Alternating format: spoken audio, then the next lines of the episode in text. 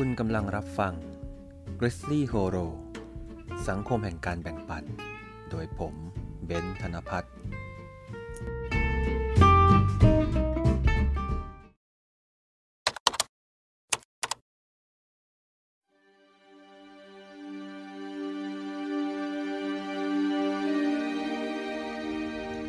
สวัสดีครับ ก็ขอต้อนรับเข้ามาสู่พื้นที่ของการแลกเปลี่ยนมุมมองความคิดแบ่งปันประสบการณ์ แล้วก็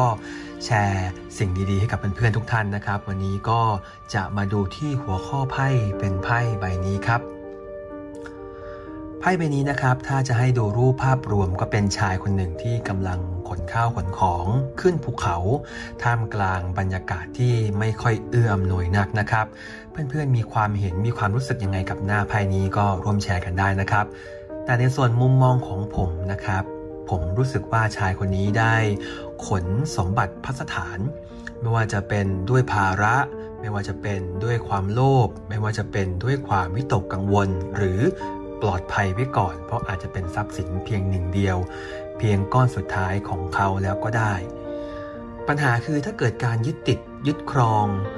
การที่เราพยายามเก็บอะไรต่างๆ ไว้กับตัวในสถานการณ์ปกติก็ มันก็ไม่ได้เป็นปัญหาอะไรกับตัวคุณเอง หรือตัวเรามากมายนักหรอกครับ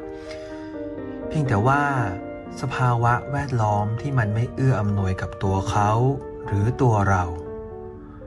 มันทำให้ สิ่งที่เรายึดติด สิ่งที่เราเห็นว่ามันเป็นของมีค่า มันกลายเป็นภาระคุณหรือเปล่าครับ ตามไพ่ใบนี้นะครับ ถ้าจะให้มองอีกมุมหนึ่งก็คือคนที่มีสิ่งที่ต้องรับผิดชอบ มีภาระมีปัญหาอยู่ติดตัวอยู่แล้ว และต้องพยายามแก้สถานการณ์เหล่านั้น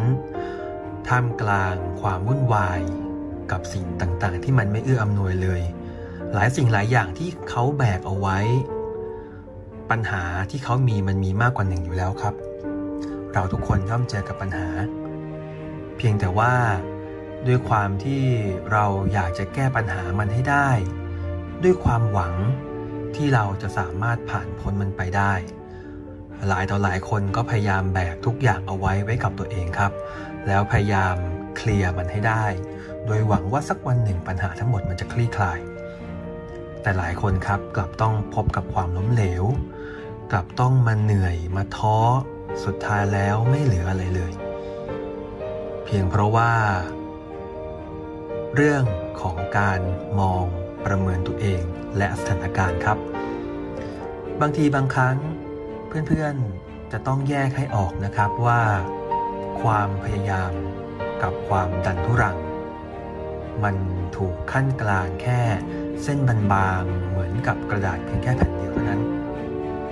ความพยายามมันคืออะไร ความพยายามมันก็คือการที่เราทุ่มเทนะ การที่เราลงมือทำเพื่อให้ไปถึงเป้าหมายครับ แต่ความดันทุรังมันคืออะไร ความดันทุรังมันก็คือความพยายาม ทุ่มเท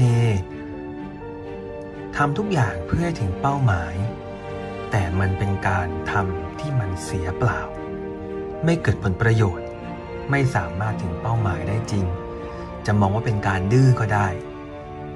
นั่นแหละครับเป็นจุดแตกต่างทำให้ใครต่อหลายต่อหลายคนเนี่ยมีทั้งความสำเร็จ มีทั้งความล้มเหลว และล้มเหลวแบบติดลบเลยก็มี ดังนั้นนะครับ ถ้าใครก็ตามที่ตกอยู่ในสถานการณ์แบบนี้ หรือมีคนรู้จักที่อยู่ในสถานการณ์แบบนี้ ตามภาพครับ การที่จะแบกทุกอย่างเอาไว้กับตัว แล้วพยายามที่จะก้าวไปข้างหน้า แม้ว่าสถานการณ์ต่างๆ มันไม่พร้อม บางทีบางครั้งการหยุดพัก การรอ การที่เราได้มาหายใจเฮือกใหญ่ ๆ เพื่อมาคิดพิจารณาว่าสิ่งที่ทำอยู่มันถูกไหม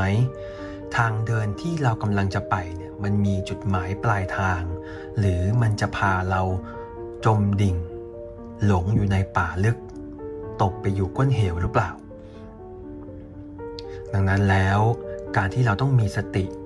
มีการดึงตัวเองเอาไว้เป็นสิ่งสำคัญครับ เรานั้นกำลังพยายามอยู่ หรือเราแค่ดื้อดันทุรัง ไปกับตักกะกับความคาดหวัง กับความโลภที่เราคิดไปเพียงแค่ตัวเราเอง สถานการณ์ในการแก้ไขปัญหา มันไม่ได้มีมาช่วยเหลือจุนเจือ หรือเป็นไปดั่งใจเราไปสมุดนะครับ บางครั้งการพยายามแก้ไขปัญหา ในภายภาคหน้ามันก็มีปัญหาหรืออุปสรรคเข้ามา มันเป็นเรื่องทั่วไปของทุกคนอยู่แล้วครับ ดังนั้นสิ่งที่จะสามารถทำให้คุณหลุดพ้นจากปัญหาตรงนั้นได้ เริ่มต้นครับ ก็คือการช้าลงหน่อย พักลงหน่อย ทำให้ความวุ่นวายในหัว มันเบาบางลง มันนิ่งลง มีสมาธิอยู่กับตัวเอง แล้วค่อยๆพิจารณาทีละเรื่องทีละเรื่อง ต้องลองพิจารณาดูนะครับว่าเราจะสามารถแก้ไขปัญหาหลาย ๆ เรื่องในเวลาเดียวกันได้จริงหรอ ถ้ามันแก้ได้ คุณคงจะเห็นหนทาง ในการแก้มันแล้ว คงจะมีความหวัง คงจะมีแรงผลักดัน และมีตัวบ่งชี้อีกหลายต่อหลายอย่างที่ทำให้คุณไม่ต้องมาเครียด ไม่ต้องมาวิตกกังวล ไม่ต้องมากระวนกระวายใจเหมือนทุกวันนี้ ถ้าคุณสามารถทำได้ครับคุณเป็นคนที่มีศักยภาพมีความสามารถ และอยากให้คุณนั้นพัฒนามันต่อไปเรื่อยๆ เพราะสถานการณ์เหตุการณ์บ้านเมือง มันย่อมมีหมุนเวียนเป็นวัฏจักรอยู่แล้ว และคุณจะเป็นคนที่เข้มแข็งและอยู่รอดได้ แต่ในทางกลับกันถ้าคุณไม่สามารถทำมันได้ล่ะ คุณควรจะทำอย่างไร อันดับแรกครับ ควรจะมาพิจารณาตัวเองก่อนว่าตัวเองมีความสามารถมีศักยภาพ มีคอนเน็กชันมีช่องทางลู่ทาง ที่มันเอื้อประโยชน์ในการแก้ไขปัญหา ด้านใด ได้บ้าง ด้านไหนได้มากที่สุด แก้ทีละเรื่องครับ เรื่องไหนรอได้รอ เรื่องไหนคุยประนีประนอม ขอประวิงขอยืดได้ทำไปนะครับ สุดท้ายแล้วการค่อยๆจัดการทีละเรื่องทีละเรื่อง มันจะช่วยให้คุณสามารถแก้ไขปัญหาได้ดีกว่า ถึงแม้ว่าสุดท้าย คุณจะไม่สามารถแก้ไขปัญหามันได้หมดทุกเรื่อง แต่เราก็เจ็บน้อยลงครับ มันไม่ล้มคลืนทั้งหน้ากระดาน ดังนั้นสิ่งสำคัญนะครับ ควรจะต้องมาย้อนมองดูตัวเอง ว่าตัวเองสามารถไปไหวไหม ไม่ได้ให้ยอมแพ้ แต่ให้หยุดเพื่อพักหายใจ มองพื้นที่รอบๆให้ดีครับ ท่ามกลางวิกฤตมีโอกาสหรือเปล่า ท่ามกลางวิกฤต มันทำให้ปัญหาของเราที่มีอยู่เรื่องใดเรื่องหนึ่ง มันเป็นเรื่องที่ยากเกินไปหรือเปล่า ถ้าลองมองย้อนดูดีๆนะครับ การที่เรามาชะลอช้า มาคิดจับประเด็นว่าเรื่องไหนสำคัญมากน้อย เรื่องไหนรอได้รอไม่ได้ นั่นแหละครับคือการแก้ไขปัญหาทั้งหมดที่คุณกำลังแบกไว้อยู่ เพียงแต่ว่าคุณมาแบ่งซอย และแก้มันทีละเปลือก ทีละชั้น ทีละเรื่องทีละประเด็น คุณไม่สามารถแก้ไขปัญหาพร้อมกันได้ในเวลาเดียวหรอกครับ นั่นคือความเป็นจริง ดังนั้นแล้วคำตอบที่คุณมัวแต่วิ่งวน มัวแต่ใช้ความพยายามที่เป็นไปในทางการดันทุรังทำให้คุณเหนื่อยเปล่าทำให้คุณท้อยิ่งกว่าเดิม และที่สำคัญ ท่ามกลางปัญหาที่คุณกำลังแบกรับ เรื่องราวต่างๆ ที่คุณกำลังพบเจอ คุณไม่คิดว่าในระหว่างนั้นมันจะมีโอกาสอะไรแทรกซึมเข้ามาผ่านเข้ามาหรอครับ กับบางคนเขาใช้ปัญหาวิกฤตกลายเป็นโอกาส เพื่อนๆหลายคนก็รู้จักคำว่าล้มบนฟูก ถ้าเกิด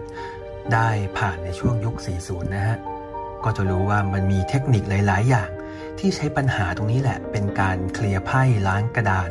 ทำให้คุณสามารถเริ่มต้นขึ้นใหม่ได้ ถ้าคุณมีการวางแผนดีๆ คุณก็เป็นคนหนึ่งในนั้นได้ ไม่ได้หมายว่าไม่ได้หมายความว่าคุณจะต้องยอมล้มบนฟูกอะไรไม่ใช่นะฮะ คุณเป็นคนที่เจ็บตัวน้อยลงได้ คุณเป็นคนที่ใช้วิกฤตในการแก้ไขปัญหาให้กับตัวคุณได้ ขอเพียงแค่คุณดึงสติกลับมาก่อน ปัญหาเหล่านั้นมันเคลียร์ได้ มันแก้ได้ครับ ถ้าแก้ได้ไม่หมด สุดท้ายมันก็เบาบางลง ดังนั้นนะครับ อยากจะฝากกันไว้ ไม่ว่าจะเกิดเรื่องอะไรก็ตาม ปัญหาจะถาโถมมามากน้อยแค่ไหน สิ่งแรกที่อยากจะย้ำเตือน คุณกำลังพยายาม หรือคุณกำลังดันทุรัง ถ้าคุณกำลังพยายามอยู่ ใช้สติ แล้วก็มุ่งหน้าต่อไปครับ ถ้าคุณกำลังดันทุรัง ขอให้หยุด ไม่ใช่ให้ถอยนะครับ แต่หยุดเพื่อให้พิจารณาว่ามีหนทางอื่นไปต่อได้ไหม หรือจำเป็นต้องวางบางสิ่งบางอย่าง ลงเอาไว้ก่อน แล้วจัดการทีละเรื่อง หรือบางเรื่องมันไม่จำไม่จำเป็นต้องจัดการ มันสามารถยอมทิ้งได้ และมันจะปลดภาระ ให้คุณหายใจได้โล่งขึ้น ให้คุณได้ทำอะไรได้ง่ายขึ้น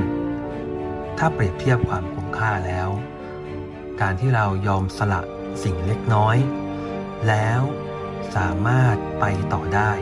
เพื่อจะไปเก็บเกี่ยวอะไรอีกหลายต่อหลายอย่างในภาคหน้าอนาคต มันก็คุ้มกว่านะครับ ดังนั้น สติพิจารณา ความรอบคอบเป็นสิ่งสำคัญครับ